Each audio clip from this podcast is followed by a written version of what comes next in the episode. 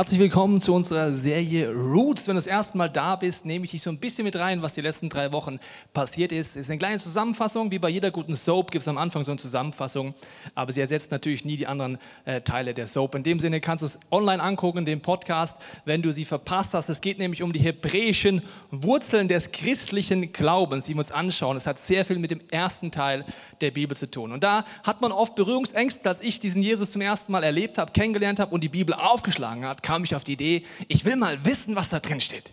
Und ich habe auf der ersten Seite angefangen und habe mir überlegt, ich lese das Ding einfach komplett durch. Habe ich mal gemacht, ich weiß nicht, ob du es mal gemacht hast. Ich fing an und es war so chronologisch, ein nach dem anderen. Und ich habe so mitgefiebert und habe gedacht, so geht's Gott bestimmt auch. Also zum Beispiel am Anfang die Schöpfung geht's los, Adam und Eva. Und Gott sagt, nimm nicht den Apfel. Und Gott fiebert mit und ich fieber mit, nimmt sie nicht. Und dann hörst du den Schrei der Ewigkeit, wo Eva nach dem Apfel greift. Nein! Mist. Sie nimmt ihn. Gott denkt sich, ich hätte es mir so schön vorgestellt mit den Leuten im Paradies. Aber nein, die nehmen den Apfel. Wir brauchen Plan B. Plan B, Abraham kommt auf den Start, haben wir schon angeguckt, der Bund mit Abraham. Dann kommt Mose, auf Hebräisch irgendwie Mosche. Das erinnert mich immer an Hessen, ich komme aus Hessen, da sagt man Mosche. Das sind wahrscheinlich alles Hebräer, gut. Aber dann geht es weiter mit Jesus und wenn du es mit anguckst, merkst du dann so, wenn du dann irgendwann so in die Mose-Bücher kommst, dann denkst du irgendwann, du bist in so einem Slasher-Movie, nur noch Blut und Opfer. Und dann denkst du, ja, irgendwie Plan B geht auch nicht auf. Dann lest du weiter, wenn du es schaffst, weiter zu lesen. Beim ersten Mal musst du mich wirklich zwingen. Also, verstehst du, da kommt so ein Kapitel nach dem anderen mit irgendwelchen Opferreden. Denk mal, Mann Gott, was machst du denn da eigentlich? Und dann bin ich froh, dass ich dann merke, Plan B geht nicht auf und Gott kommt auf die Idee, Plan C zu machen. Plan C ist dann so, war meine Meinung, dass er merkt, ja, das mit den Opfern, mit den Tieren, das geht ihm auch nicht auf. Dann diskutieren sie, Vater, Sohn, Heiliger Geist, sagt Vater, Sohn, geh du, sagt der Sohn, nee, der Heilige Geist soll gehen. Sagt der Heilige Geist, nee, Vater, warum gehst du nicht selber? Dann diskutieren sie ein bisschen und dann hat Jesus die A-Karte und er muss gehen. Dann kommt Jesus, stirbt am Kreuz, happy clappy, so habe ich die Bibel gelesen, so ungefähr. Aber es war ein bisschen wie eine Ameise, die gerade sich in einer großen Wiese befindet und sich denkt, ich verstehe gar nichts. Ich sehe den Grashalm, ich sehe da vorne irgendwas Schemenhaftes, aber es ist was komplett anderes. Wenn man rauszoomt in die Vogelperspektive, und diese Serie soll dir dabei helfen, in die Vogelperspektive zu gehen und zu überlegen, was ist der gewaltige Plan Gottes von der ersten bis zur letzten Seite der Bibel. Und wir haben gemerkt, dass im zweiten Teil der Bibel es heißt, dass Gott sich vor Beginn der Welt schon entschieden hat, seinen Sohn zu schicken. Das ist ganz, ganz wichtig. Gott wusste, wenn er dich und mich kreiert, mit unserer Möglichkeit zu rebellieren, das Böse zu wählen, Schuld auf uns zu laden, Dinge zu tun und zu unterlassen, die zerstörerisch sind, wusste er von Beginn an, sonst wäre er gar nicht Gott, dass er eine Möglichkeit kreieren muss, um uns dort rauszuhelfen. Das heißt, bereits bevor die Welt geschaffen wurde, wusste er, Gott, ich schicke meinen Sohn. Und diese Perspektive, diese Brille ist entscheidend, wenn du die Bibel aufschlägst. Das heißt, alles, was du dann siehst, war schon immer der Plan, dass sein Sohn kommen wird. In ein gewisses Setting rein. Er beruft Abraham. Kannst du dir nochmal angucken. Haben wir uns vor 3 Wochen angeschaut. Und Abraham war jetzt der erste Jude auf der Bildfläche. Und was heißt in dem Fall der erste Jude? Ich lese dir eine Definition vor, was es bedeutet. Der erste Jude, Abraham, war ein Heide, also jemand, der mit Gott nichts zu tun hatte, den Gott beruft, mit dem Ziel, die Welt zu retten und deswegen eine besondere Beziehung mit ihm eingeht. Also jemand, der mit Gott gerade nichts zu tun hatte, er lernt Gott kennen und er beruft ihn in eine besondere Beziehung mit dem Ziel, die Welt zu retten. Das heißt, Gott hat schon immer die Idee gehabt, durch Abraham alle Nationen zu erreichen. Abraham in Klammern wusste das auch, wenn man die Bibel da nochmal genau nachliest. Und dieses Setting ist entscheidend. Heute geht es um die Frage, was ist die Rolle von Israel? Was ist die Rolle von Juden? Und es heißt in Johannes 4 dazu, ihr wisst nicht, was ihr anbetet. Da sagt Jesus zu einer nicht-jüdischen Frau. Wir wissen aber, was wir anbeten, denn das Heil kommt von den Juden. Das ist so ein Satz, der löst gleich was aus bei dem einen oder anderen. Ja, wie jetzt von den Juden? Was soll das denn jetzt? Ich dachte, von den Christen, von der Kirche. Nein, von den Juden, von einem ganzen Volk, wo Gott ein Setting kreiert. In diesem Setting, ich nenne es mal so, diverse Erlösungsprodukte für die Welt, dort hineinsetzt. Das wollen wir uns heute anschauen. Welche Erlösungsprodukte nimmt Gott und stellt sie uns allen zur Verfügung durch das Vehikel, durch das Werkzeug der Juden, durch dieses israelische Volk. Den ersten Punkt, was die Aufgabe ist, ein Erlösungswerkzeug ist, dass das Volk Israel die Berufung hat, etwas zu gebären, also eine Geburt hervorzubringen. Und die erste Geburt ist, dass sie die Aufgabe bekommen haben, das Wort Gottes, die Bibel, die Schriften, die wir haben, die Prophetien und auch das Neue Testament zu kreieren. Das ist das Setting, das A und O. Das ist der Zusammenhang, der dir alles aufzeigt und durch den du nur verstehst, was Jesus dort tut und was der Plan Gottes ist.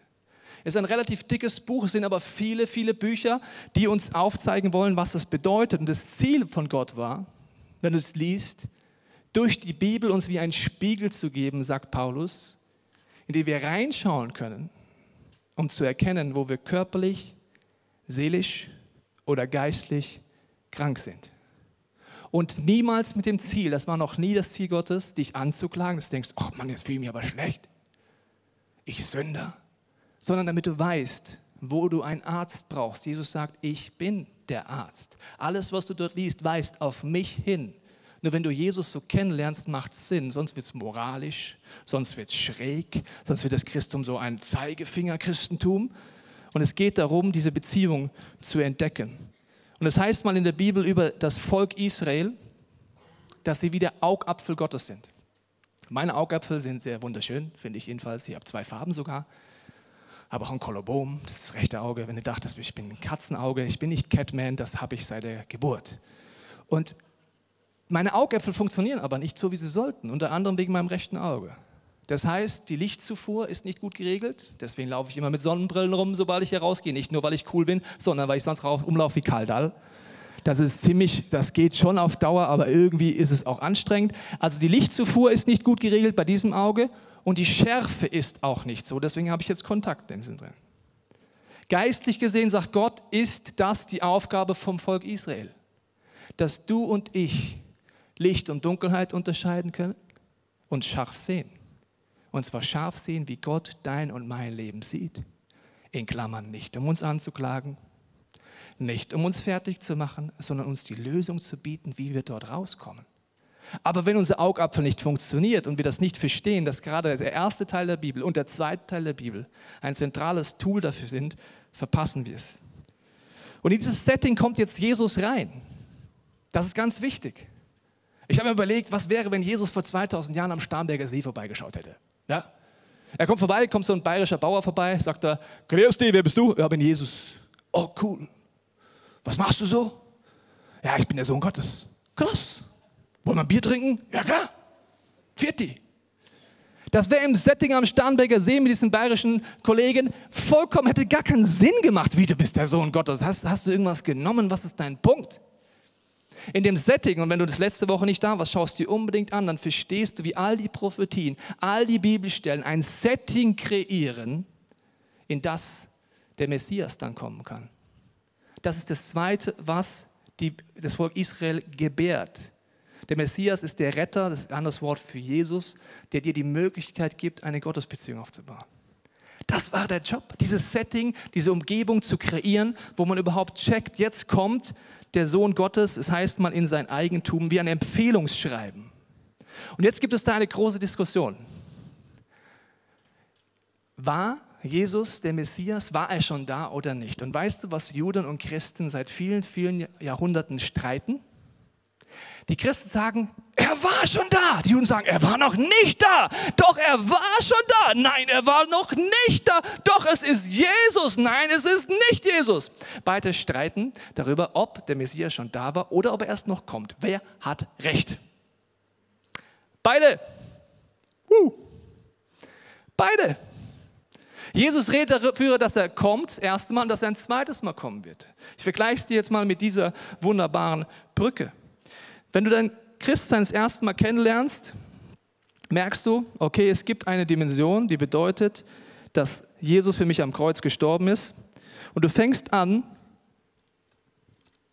diese Dimension zu leben. Jesus ist für dich gestorben, du merkst, diese Beziehung mit Gott ist möglich. Das treibt dich auch an, dass du sagst, Amazing Grace ist gewaltig, ich möchte vorwärts gehen. Und dann gibt es eine zweite Dimension im Christsein, nämlich, dass Jesus sagt, ich werde auch wiederkommen. Und das ist wie ein Zug, der dich zieht zu Themen, wie du dir wünschst eigentlich zu leben, wenn Jesus wiederkommt. Er sagt, du wirst nicht wissen, wann das ist. Gesundes Christsein hat die Dimension und die Dimension. Nur das zu haben, ist ein Amazing Grace Lulle Lalle Christ. Kennst du ein Amazing Grace Lulle Lalle Christ? Ich erkläre dir kurz, was ein Amazing Grace Lulle Lalle Christ ist.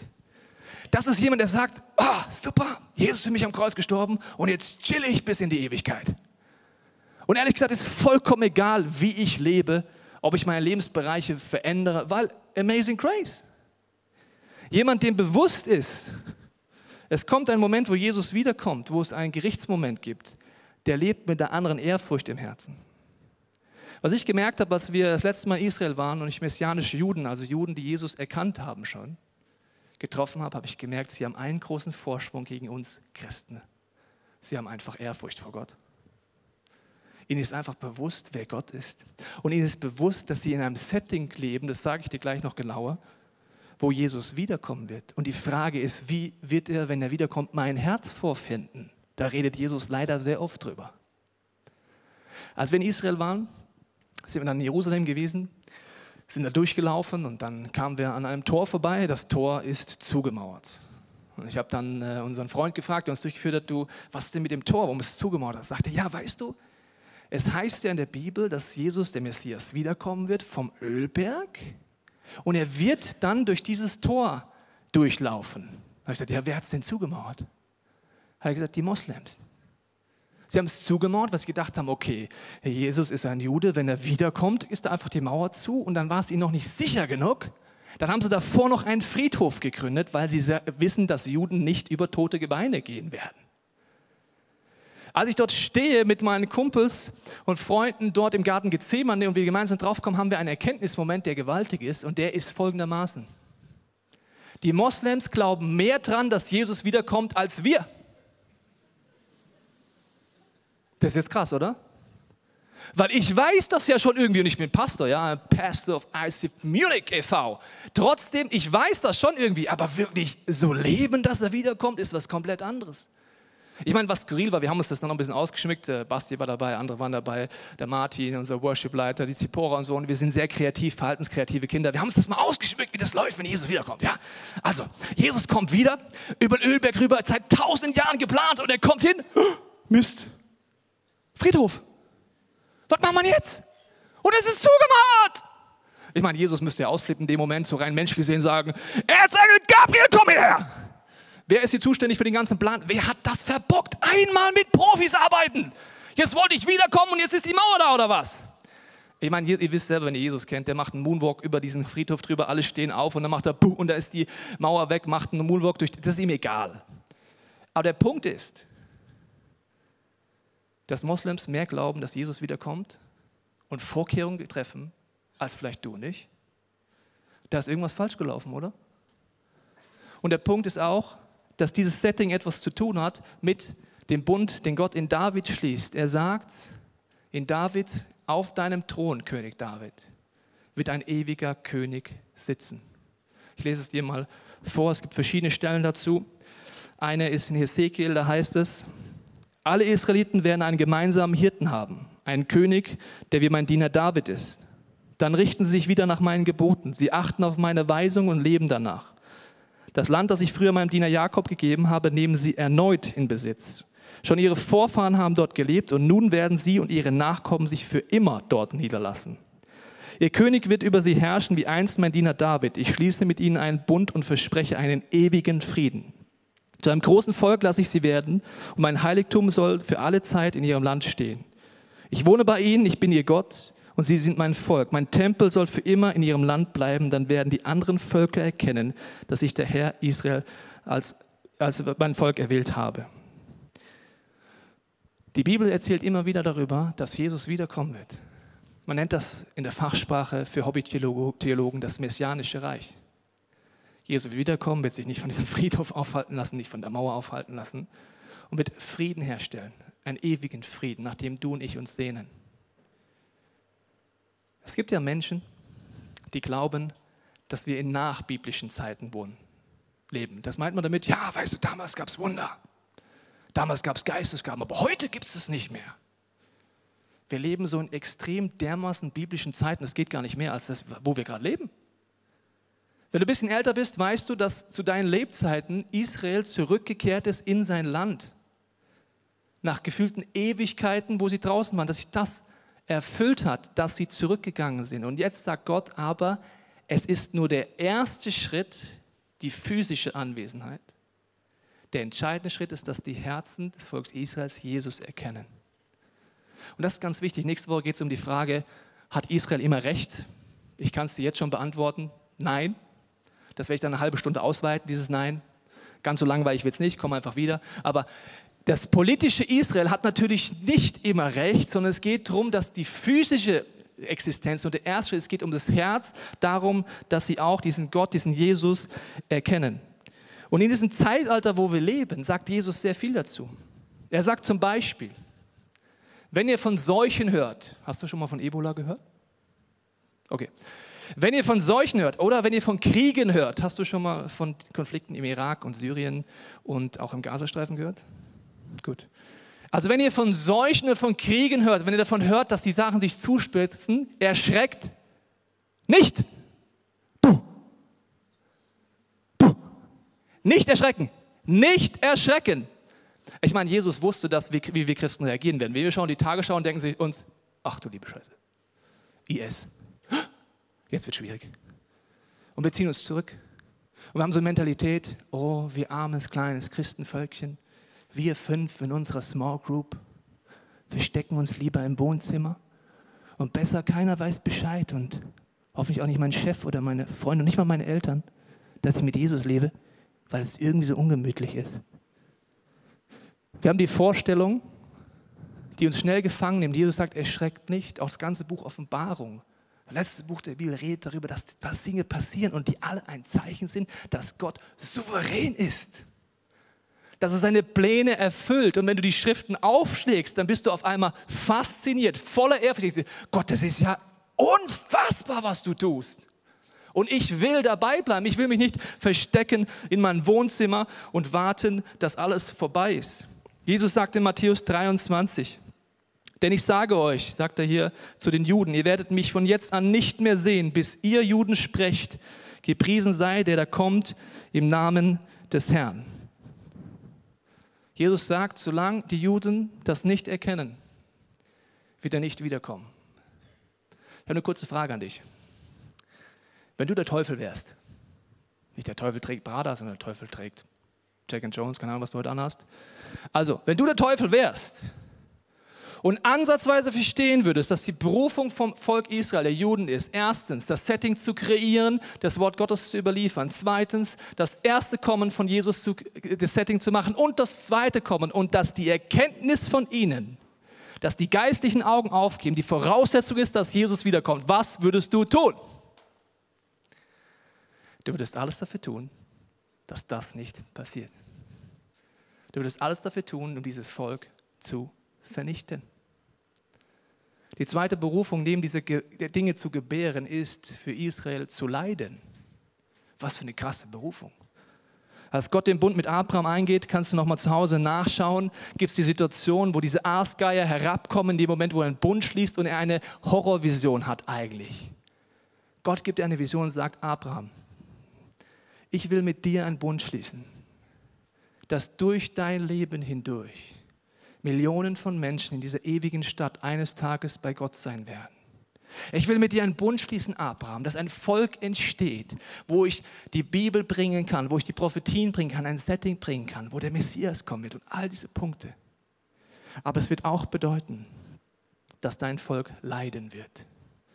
Dass die Aasgeier über die Jahrtausende hinweg kommen werden und versuchen, dich zu zerstören. Kannst du außen nochmal nachlesen. Die Aasgeier sind durch all die Jahrhunderte gekommen.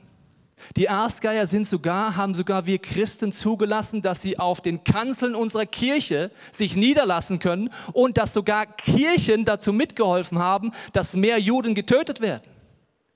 Als ich in Israel war, das erste Mal, ich weiß einmal, aber es hört sich cool an, das erste Mal, Da waren wir in einer Ausstellung im Holocaust-Gedenkstätte. Ich laufe dort rein und weißt du, was im ersten Raum dir so dermaßen deutlich wird? Dass es zwei Gruppen gibt weltweit, die für Juden ein Schimpfwort sind. Das erste sind Deutsche und das zweite Christen. Die Kirche hat sich dazu hinschlagen lassen. Und die Perversion im größten Ausmaß war unter Adolf Hitler, dass die christliche deutsche Kirche auf die Idee kam, eine Theologie zu entwickeln, die untermauert: Adolf, du solltest diese Christusmörder, die Juden, töten.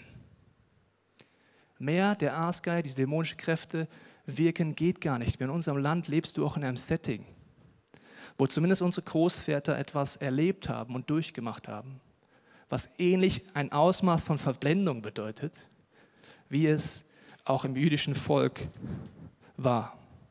Und die Sache ist die, dass dieser weltweite Kampf andauert, schon immer. Wir Christen, wenn du letztes Mal da warst, sind ein Teil dieser Wurzeln. Und die Christenverfolgung und die Judenverfolgung ist etwas, was sich seit vor 2000 Jahren verbunden hat. Und über all die Jahrhunderte hinweg wurden Christen und Juden verfolgt, getötet und auf Deutsch gesagt abgeschlachtet. Wenn du den Fernseher anmachst und von der IS schockiert bist, kannst du Gott worshipen, dass zum ersten Mal die Medien darüber berichten. Das andere ist ein Fakt, der andauernd herrscht. In Nairobi werden 200 Mädchen entführt, christliche Mädchen, bis heute nicht aufgetaucht. Ist jedem, auf Deutsch gesagt, scheißegal. Wir reden halt über die IS, ist auch gut. Aber Christenverfolgung gab es schon immer. Wir leben halt in Deutschland in einem goldenen Käfig. Der ist weltweit gesehen strange. Den gibt es eigentlich gar nicht. Und das ist etwas, was passiert. Und das Problem an Christenverfolgung ist folgendes, auch an Judenverfolgung, dass die Verfolgung mit Schwertern und mit Gewalt und mit Tod kommt. Und das, was Gott sagt, wie die Christen und wie die Juden darauf reagieren sollen auf diesen Kampf, ist eben nicht mit Gewalt und nicht mit auch das Schwert greifen, sondern mit Liebe, und indem man die Bibel kennt, die Bibel betet und ausspricht, das Schwert des Geistes. Aber jetzt gibt es ein Problem, liebe Freunde. Wenn du bis jetzt nicht aufgepasst hast, pass jetzt kurz auf. Es gibt ein ganz, ganz fettes Problem. Es gibt diesen geistlichen Kampf weltweit. Und es gibt eine Armee. In dieser Armee bist du und ich drin. Aber weißt du, was das Problem mit der Armee ist? Erstens, diese weltweite Armee der Christen und auch der Juden ist sich gar nicht bewusst, dass sie im Kampf sind. Zweites Problem, sie haben keine Ahnung, wie man wirklich diesen Kampf kämpft. Drittes Problem, es gibt keine Einheit in dieser Armee, weil wir lieber drüber streiten zwischen Kirchen und zwischen Christen. Wer hat Recht, wer hat Unrecht? Wie muss man das Abendmahl einnehmen? Ja, lieber so, nein, lieber so. Muss man es auf einen Schluck nehmen oder muss man es aufteilen? Da können wir uns den Schädel einschlagen. Und wenn uns ist wichtiger, welches Logo an unserer Kirche steht, ob da ICF oder FIC oder FIC draufsteht, da streiten wir drüber. Und das können wir so gut. Also wir haben null Einheit, merkst du das? Und diese Armee hat noch ein Problem. Ich meine, die Probleme würden schon ausreichen. Dass die Beteiligten in der Armee oft keine direkte Verbindung mit dem Armeechef haben, mit Jesus. Nicht wissen, wie man die Bibel aufschlägt, nicht wissen, wie man betet. Diese Armee ist aber die Hoffnung der Welt. Wenn du das so hörst, kannst du sagen, ich melde mich für die Armee, die ist super. Das ist so ein Selbstmordkommando, da gehe ich eh drauf. Keine Einheit, keine Klarheit, wissen nicht, wie der Chef drauf ist, haben keine Waffen, aber ganz coole Sache. Die Folge ist, dass es mit dir und mir viel mehr zu tun hat, als wir denken. Die Frage ist, fange ich selber an, Jesus zu suchen? Fange ich selber an, die Bibel aufzuschlagen? Höre ich auf, mit meinen christlichen Brüdern, egal welches Logo da draußen draufsteht, zu streiten und zu fighten, sondern sag unterm Strich, Pups, Pieps, theologisch, egal. Wir sind zwei Brüder, wir haben zwei Meinungen, okay? Mein Bruder hat übrigens, mein älterer Bruder, in vielen Punkten eine andere Meinung, aber ich liebe ihn und er ist mein Bruder. Gott wird etwas hervorbringen, da wette ich mit dir, die nächsten Jahre, dass Einheit passiert, weil der Druck stärker wird.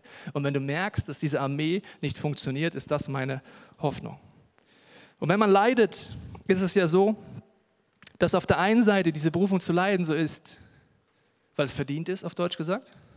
Das heißt, wenn du und ich und auch das Volk Israel rebelliert gegen Gott, lässt Gott oft eine Zeit lang zu, dass wir die Konsequenzen von unseren Taten selber tragen müssen. Das bedeutet, dass für kurze Zeit das Kreuz mal nicht wirkt in deinem Leben.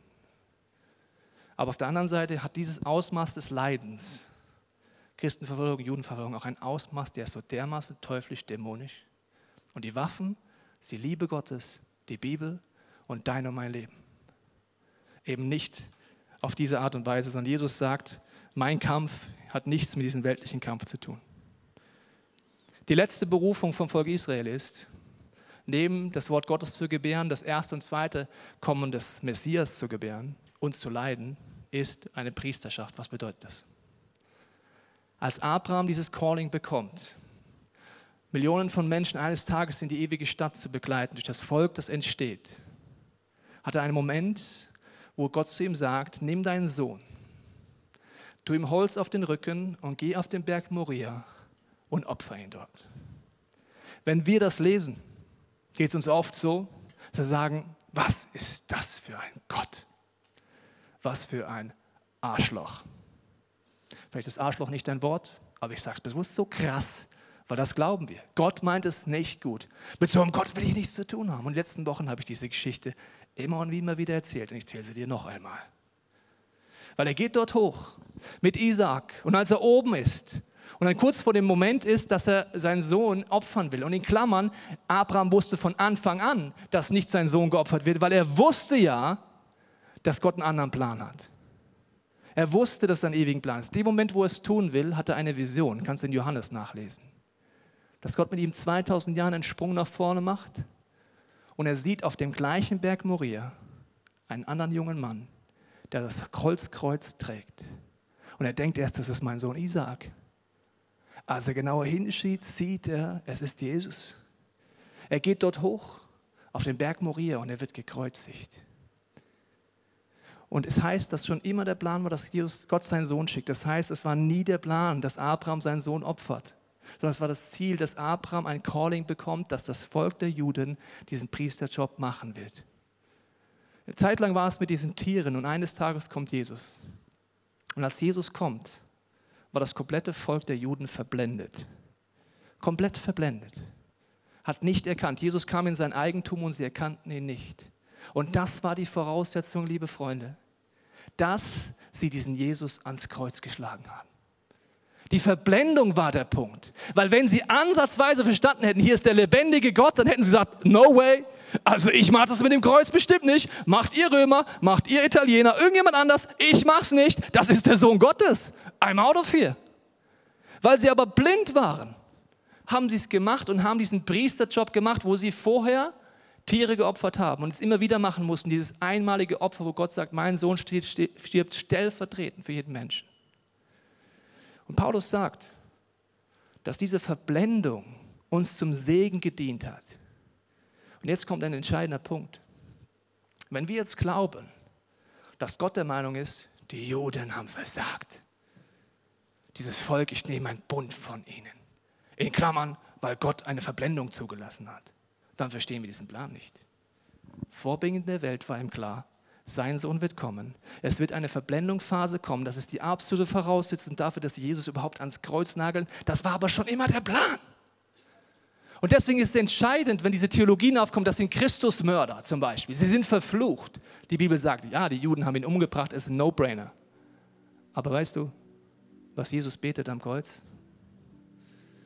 Vater, vergib ihnen. Sie wissen nicht, was sie tun.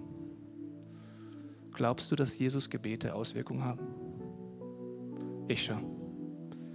Dir ist ein Gebet reicht. Und Jesus sagt damit, dass selbst die Verblendung von dir und von mir Gott nutzen kann. Er sagt damit, dass Gott die Schuld ihnen nicht gibt, sondern dass ein Weg gehen wird bei dem zweiten Kommen von Jesus, wo diese Augen aufgehen werden. Und er sagt, wenn schon die Verblendung uns das Heil gebracht hat, sagt Paulus, wie viel mehr wird es kommen, wenn das Volk der Juden Jesus erkennt und die Augen aufgehen? Welcher Segen wird dann erst kommen?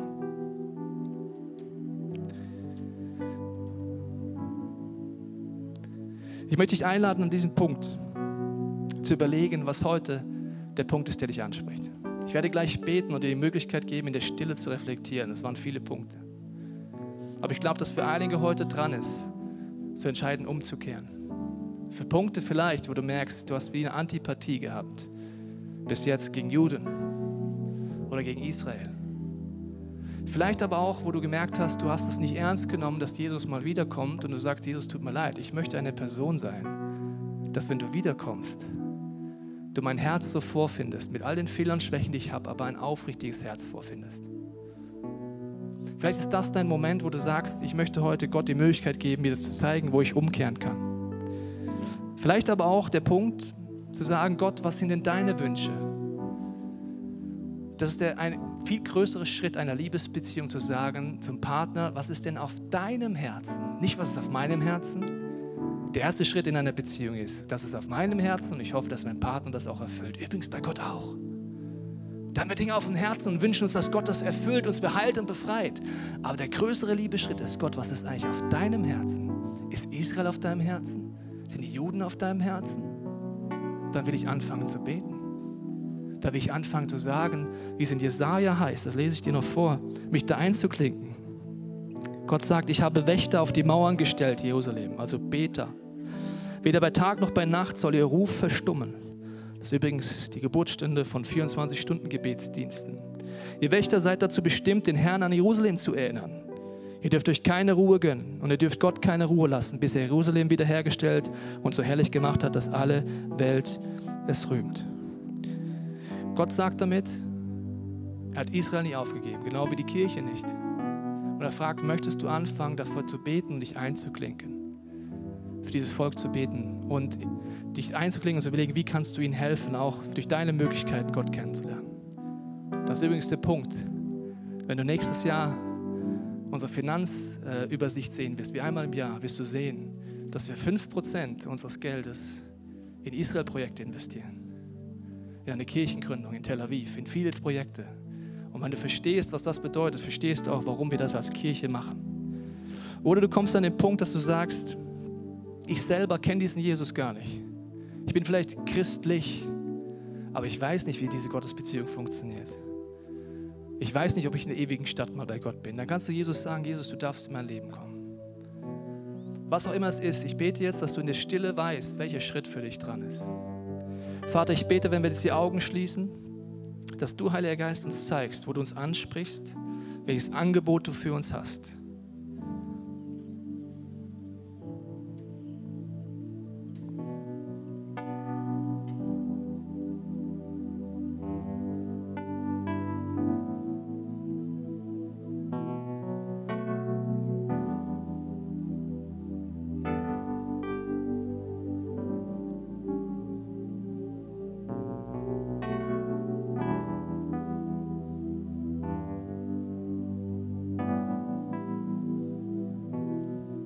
Jesus, du siehst die Ängste in unserem Leben, in der Zeit, wie wir gerade leben. Ich bete, dass du unseren Horizont sprengst für deine Größe, für dein Wirken und dass wir auch weltweit Zusammenhänge neu in einer geistlichen Perspektive erkennen dürfen. Ich danke, dass du jetzt an Herzen klopfst und die nächsten gesungenen Gebete nutzt. Du musst zeigen, wie wir auf deine Liebe reagieren können. Amen. Ich lade dich ein, in der nächsten Zeit, wenn wir gesungene Gebete spielen, zu überlegen, ob für dich irgendeine Entscheidung dran ist. Ein Lebensbereich, den du Jesus neu geben willst, ein Punkt, der dich anspricht, wo Gottes Licht wie reinkommen soll, ob es die Israel-Thematik ist oder irgendetwas anderes, dann kannst du auf den Seiten hingehen und Kerzen anzünden. Oder du gehst zu unserem Gebetsteam im hinteren Teil des Raumes, wo du sagst, ich möchte heute beten, ich möchte Dinge festmachen. Wenn es für dich okay ist, dann steh doch mit mir gemeinsam auf zu diesen gesungenen Gebeten, dass man leichter zu den Kerzen gehen kann oder zum Gebetsteam gehen kann. In den nächsten Minuten ist die Möglichkeit, mit Gott im Gespräch zu bleiben, mit ihm die Dinge zu besprechen und durchzudiskutieren, die dich gerade aufwühlen. Jesus, du weißt, wir haben gerade gesungen, du holst das ganze Universum in deine Hand. Wir singen das, wir beten das. Und doch hat es unser Herz oft nicht verstanden. Dass du ein Gott bist, der weltweite Zusammenhänge in der Hand hält, der einen Plan hat, der gewaltig ist, der mich und jeden Einzelnen in diesem Raum und zu Hause, der das anschaut, benutzen will mit dem Ziel, dass Menschen in unserer Umgebung diesen Jesus erkennen, dass wir vielen Menschen helfen dürfen, in diese ewige Stadt zu kommen und gleichzeitig voller Ehrfurcht vor dir stehen, einem Gott, dem nichts unmöglich ist, der ein Volk weltweit wieder rufen kann und dem auch nicht unmöglich ist, dass wieder Einheit passiert. Du hast gesagt, Jesus, wir sollen dafür beten, dass wir eins sind. Und wir beten heute als ICF München, dass wir von dir benutzt werden dürfen, dass Frieden einzieht zwischen Kirchen, dass wir aufhören zu streiten und wir aufhören zu streiten, sondern einfach sagen, wir sind Brüder mit zwei Meinungen, aber wir lieben uns. Jesus, ich bete, dass du Einheit herstellst weltweit unter Christen, ganz egal, was draußen für ein Logo draufsteht, dass wir mit Liebe und dem Schwert des Geistes, der Bibel in der Hand, aufstehen und sagen, Gott, hier sind wir, benutze uns. Und ich bete, dass jetzt bei diesem Song du Leute berufst, aufzustehen, Leute berufst, diesen 24-Stunden-Dienst anzufangen oder zu beten für Jerusalem, dass eine neue Last kommt auf das Herz von vielen Menschen heute hier. Aber auch eine Last kommt, dass deine Kirche aufblüht und diese weltweite Armee, diese geistliche Armee der Liebe in Einheit vorwärts geht. Du hast gesagt, wenn ihr eins seid, könnt ihr alles erreichen, alles erreichen. Und ich bete, dass du jetzt aufzeigst, wo Zwietracht ist in unserer Kirche, wo Streit da ist, Konflikte da sind, die uns auch in unserer Kirche davon abhalten, gemeinsam Schulter an Schulter dir nachzufolgen, Jesus. Ich danke dir für dieses Privileg, für diese Zeit, in der wir leben. Und ich bete jetzt für diesen Ehrfurchtsmoment, Heiliger Geist. Durchblase diesen Raum. Durchblase die International Celebration. Durchblase jeden, der das zu Hause ist, anschaut. Mit deiner Ehrfurcht, mit deiner Kraft und der unfassbar riesengroß dein Wesen ist. You hold the universe in your hand, Jesus. You hold.